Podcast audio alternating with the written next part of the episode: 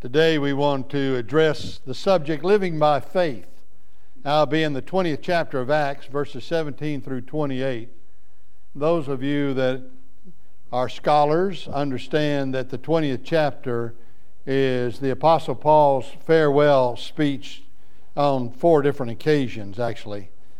And so we want to look at living by faith as he has defined it in one of his farewell messages.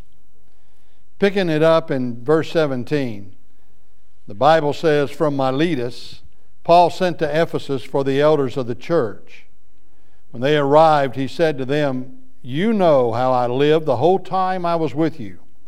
From the first day I came into the province of Asia. I served the Lord with great humility and with tears and in the midst of severe testing by the plots of my Jewish opponents. You know that I have not hesitated to preach anything that would be helpful to you, but have taught you publicly and from house to house. I have declared to both Jews and Greeks that they must turn to God in repentance and have faith in our Lord Jesus Christ. Our message. What is our message that we as as believers of Jesus Christ proclaim. What is a disciple? What does it look like? What, how do we know whether or not we are being obedient to the Word of God in what we live, what we proclaim, what we do, how we think, how we respond to life? You've got three areas here that are uh, preached by Paul. One is the message. He says, I have declared to both Jews and Greeks or non Jews that they must turn to God in repentance. That message of repentance, John the Baptist preached that message of repentance. Repentance is that word in the Greek that literally means a change of mind that leads to a change of direction. That change of direction is conversion. In the King James Version, when Jesus says in Matthew 18, except you be converted and become as little children to become childlike, to have that change of mind that results in a change of direction. That change of direction becomes a childlikeness in each and every one of us. That, that repentance is a change of mind, a change of attitude, it's a change of purpose, it's a change of lifestyle, it's all the above. In the Old Testament, we see a good example of that in the situation with Jonah. Jonah despised the Ninevites, the people from Nineveh. They were a wicked and evil people. They were horrible. They were involved in child sacrifice to their idols. Uh, they were just uh, the debauchery and, and immorality that existed in Nineveh was through the roof. And Jonah was asked by God to go and preach repentance to the city of Nineveh. You know the story. Jonah said, ah, Not me, Lord. I'm not going to do it. I'm going somewhere else. Got on a ship. They threw him overboard in a storm. A fish swallowed him up, and three days later regurgitated him, threw him up on the shoreline. I had an Old Testament professor, Dr. Clyde Francisco, says, You know what? When you're standing on a beach covered in seaweed, smelling like whale vomit, people listen to you. And Jonah took issue with that. He had no desire to go. But here it was and, and Jonah. The Bible tells us in the third chapter Jonah began by going a day's journey into the city, proclaiming, 40 more days and Nineveh will be, will be overthrown. That was somewhat to the delight of Jonah. He looked forward to Nineveh being overthrown by God. The Ninevites believed God. A fast was proclaimed, and all of them, from the greatest to the least, put on sackcloth. When Jonah's warning reached the king of Nineveh, he rose from his throne, took off his royal robes, covered himself with sackcloth, and sat down in the dust. And this is the proclamation he issued in Nineveh by decree of the king and his nobles, do not let people or animals, herds or flocks taste anything. Do not let them eat or drink, but let people and animals be covered with sackcloth. Let everyone call urgently on God. Let them give up their evil ways and their violence. Who knows, God may yet relent and with compassion turn from his fierce anger so that we will not perish. When God saw what they did and how they turned from their evil ways, he relented and did not bring on them the destruction that he had threatened. So this repentance was there. Jesus used it in addressing the Jewish leadership in his day. Jesus said, The men of Nineveh will stand up at the judgment with this generation and condemn it for they repented at the preaching of Jonah. Well, you see, preach, the repentance is a change of mind that results in a change of direction, a change of attitude, a change of behavior. That's exactly what repentance is. You cannot have conversion without repentance. And true repentance is going to necessarily result in conversion, that is, a change of direction in your life. And so Paul talked to them about the fact that I preached everywhere I went. It didn't really matter who the crowd was, it didn't matter what their religious persuasion was, it didn't matter who they were economically, financially, ethnically, any of those things. I preached the same message, and that message was repentance. Mm, Jesus talked about the parable of the two sons in Matthew 21, where you had he said, Suppose you had a father who had two sons. He tells one son to go into his vineyard and labor, and that son said, I'll not do it. But then he changed his mind and went into the vineyard. Then the second son he asked to do the same thing, to go work in his vineyards. And the son's response was, I'll go. I'll certainly do this. And yet did not do it. Which of these two did the will of his father? And the leadership said, Well, I guess it would be the first son who said he wouldn't go, but he changed his mind and went and performed exactly as the father had asked him to do to begin with.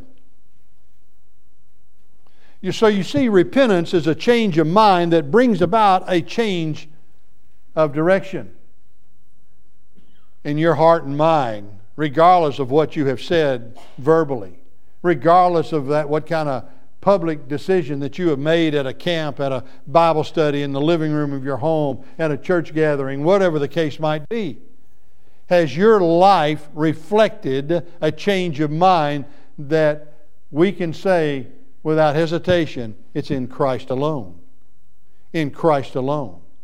Not according to my desires, my will, my thoughts, but in Christ alone my attitude has changed. That's what true repentance is all about.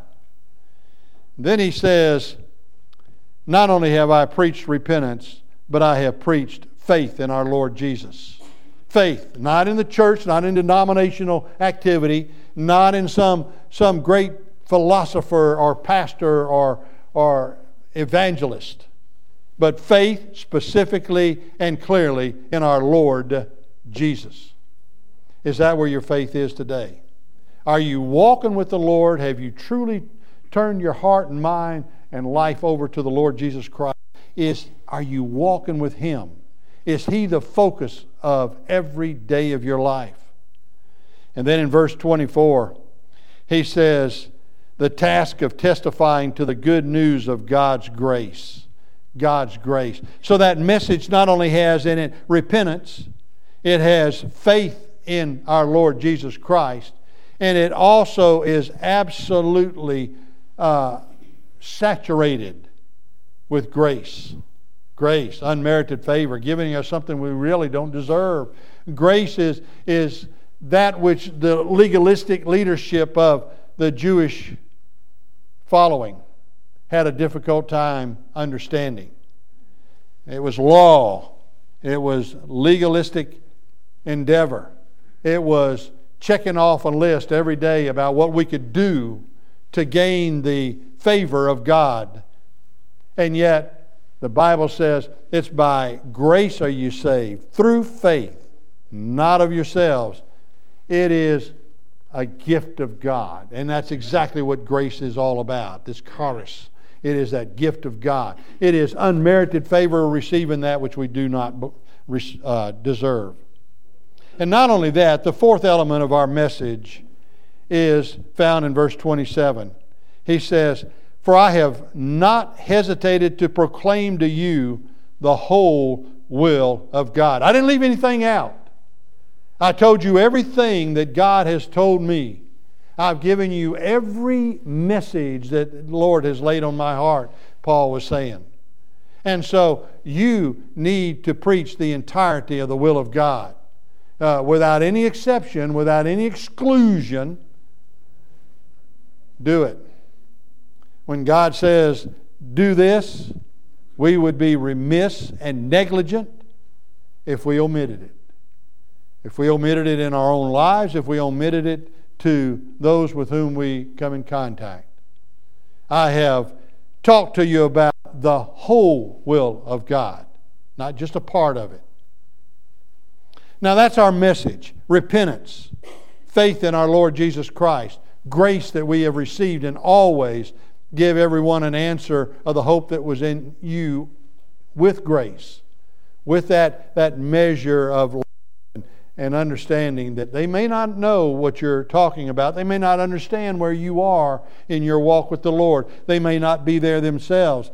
It, it may take some time to get them along, but grace, you're going to help them walk with the Lord. And then the whole will of God, leaving nothing out. Nothing. Secondly, we, he talks about our faith. Look in verse 22 where Paul says, Now compelled by the Holy Spirit, I am going to Jerusalem. He was so intent on going to Jerusalem, he decided not to take another four day trip up into Ephesus, but instead called their leadership to meet him there in Miletus.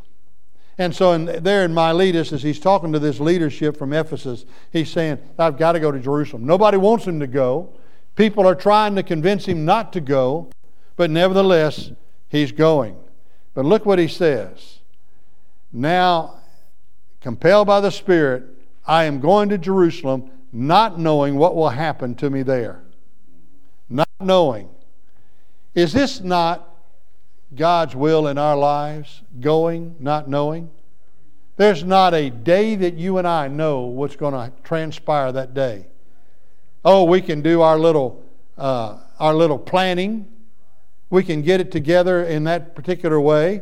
Uh, we, can, we can allow the daily planning to go on as, as much as we think we can. We've got, an, we've got appointments, we've got certain things that are transpiring here.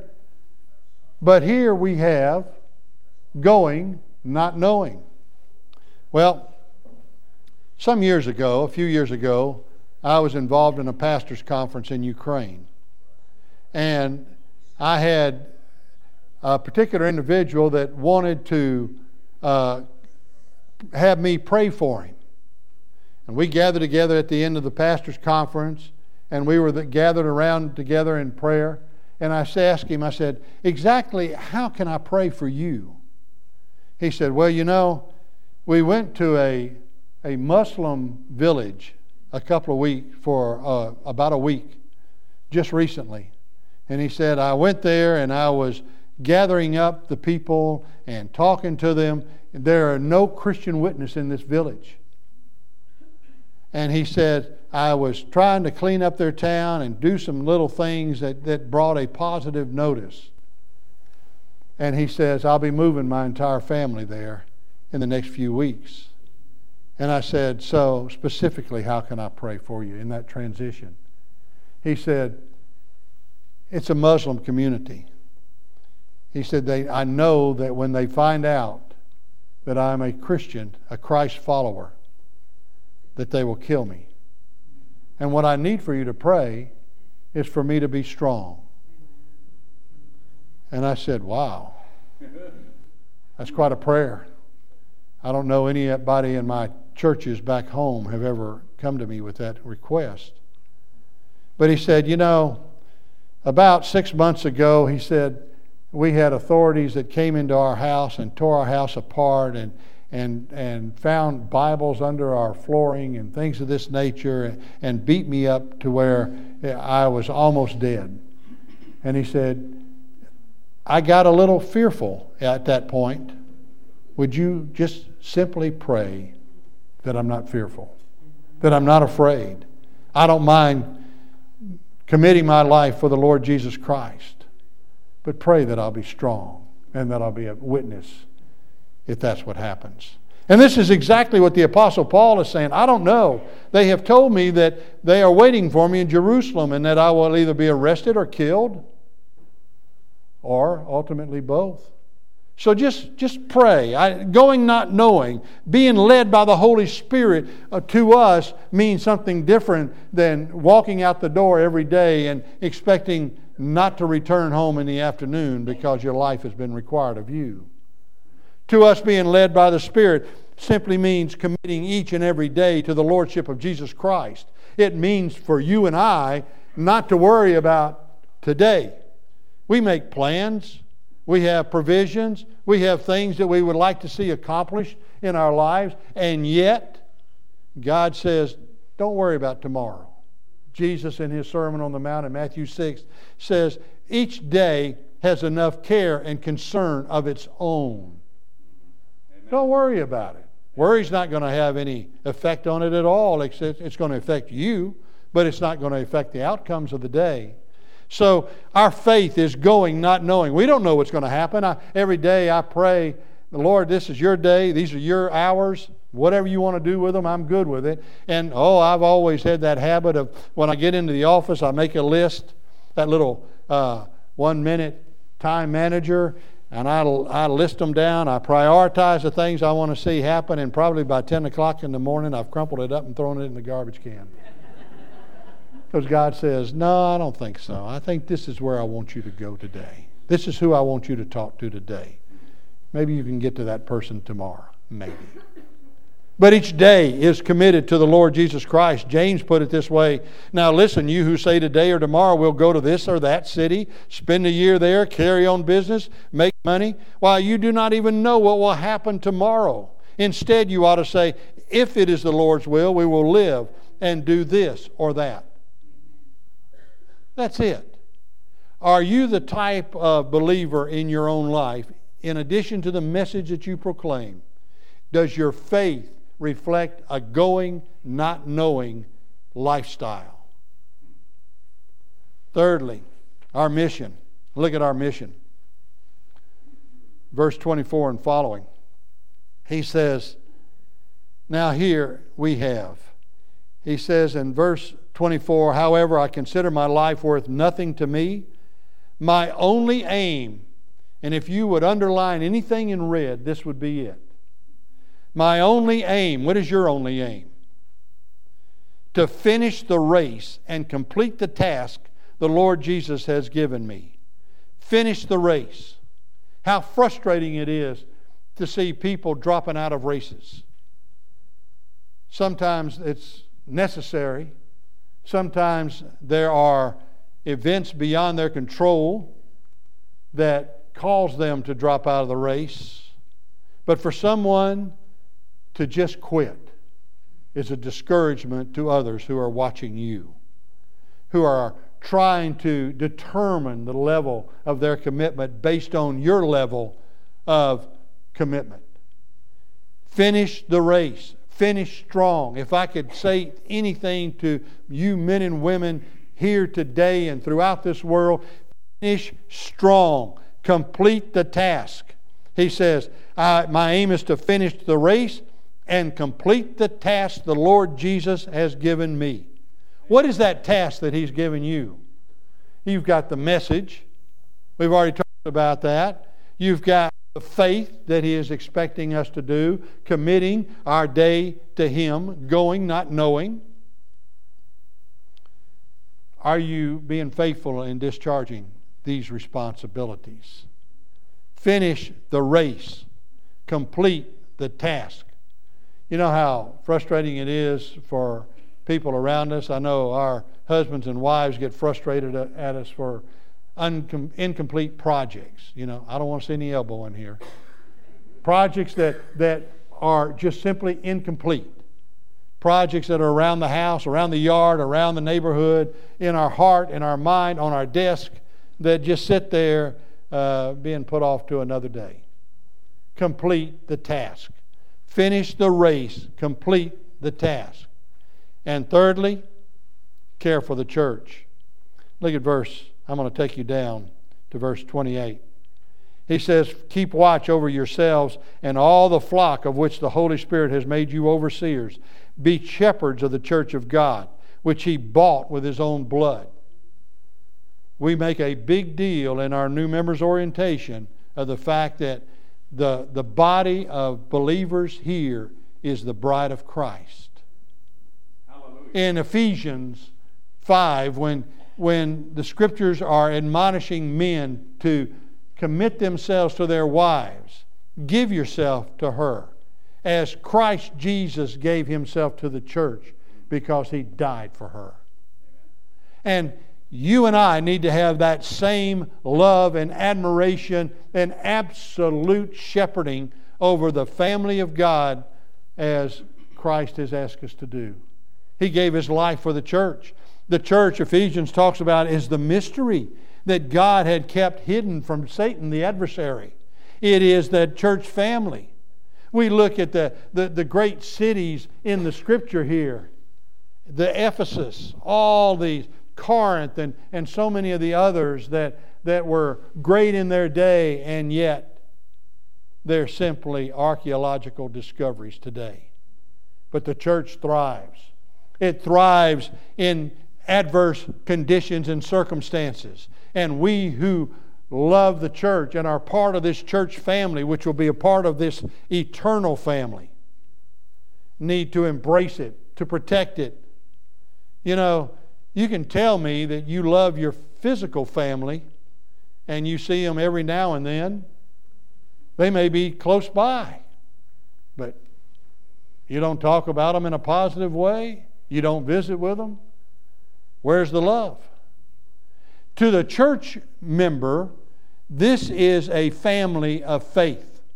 We are here. We are better together. We are one in Christ Jesus as our Lord and Savior. And the Apostle Paul is telling the leadership there at Ephesus, he says, Whatever you do, keep watch over yourselves and all the flock of which the Holy Spirit has made you overseers. Be shepherds of the church of God, which he bought with his own blood. He knew times were tough in that first century church. And he knew times would be tough prior to the second coming of Jesus Christ. It is our will that we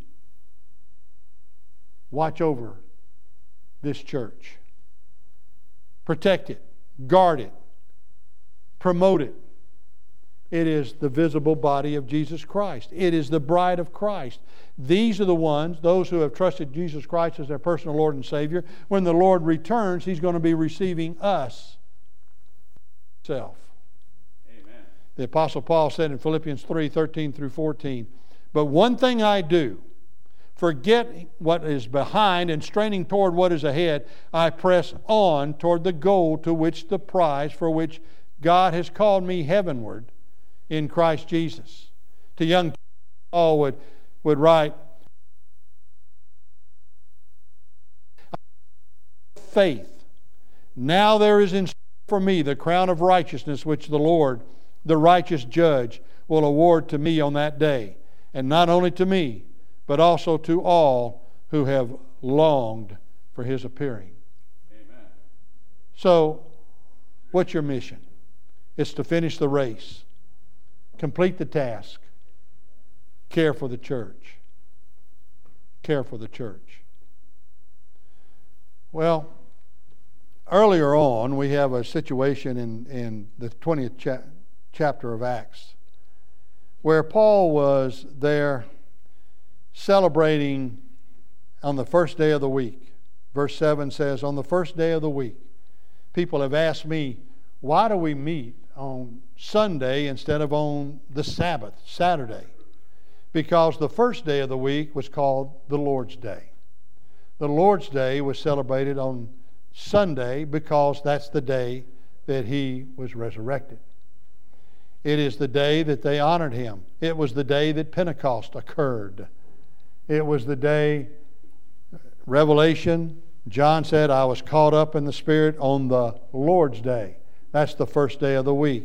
It became a Christ following celebration. And then he says, We came together to break bread. And the indication in the Greek in that particular time was to celebrate the Lord's Supper. The Lord's Supper is a celebration of all that Jesus has done for us by giving his body, shedding his blood, so that you and I might be the righteousness of God through him. Through him. That we might be able to stand before the Lord one day and see our names written in the book of life. I want you to recognize the fact that you don't have to be a member of Trinity Baptist Church to participate in this. There are cups in the pews in front of you, or if you're on the wings, on the floor underneath you. And we invite you to take that cup and participate. I want you to know this is the Lord's Supper. It's not mine, it's not yours. It's the recognition of us in Christ Jesus, of the faith that we have in Jesus.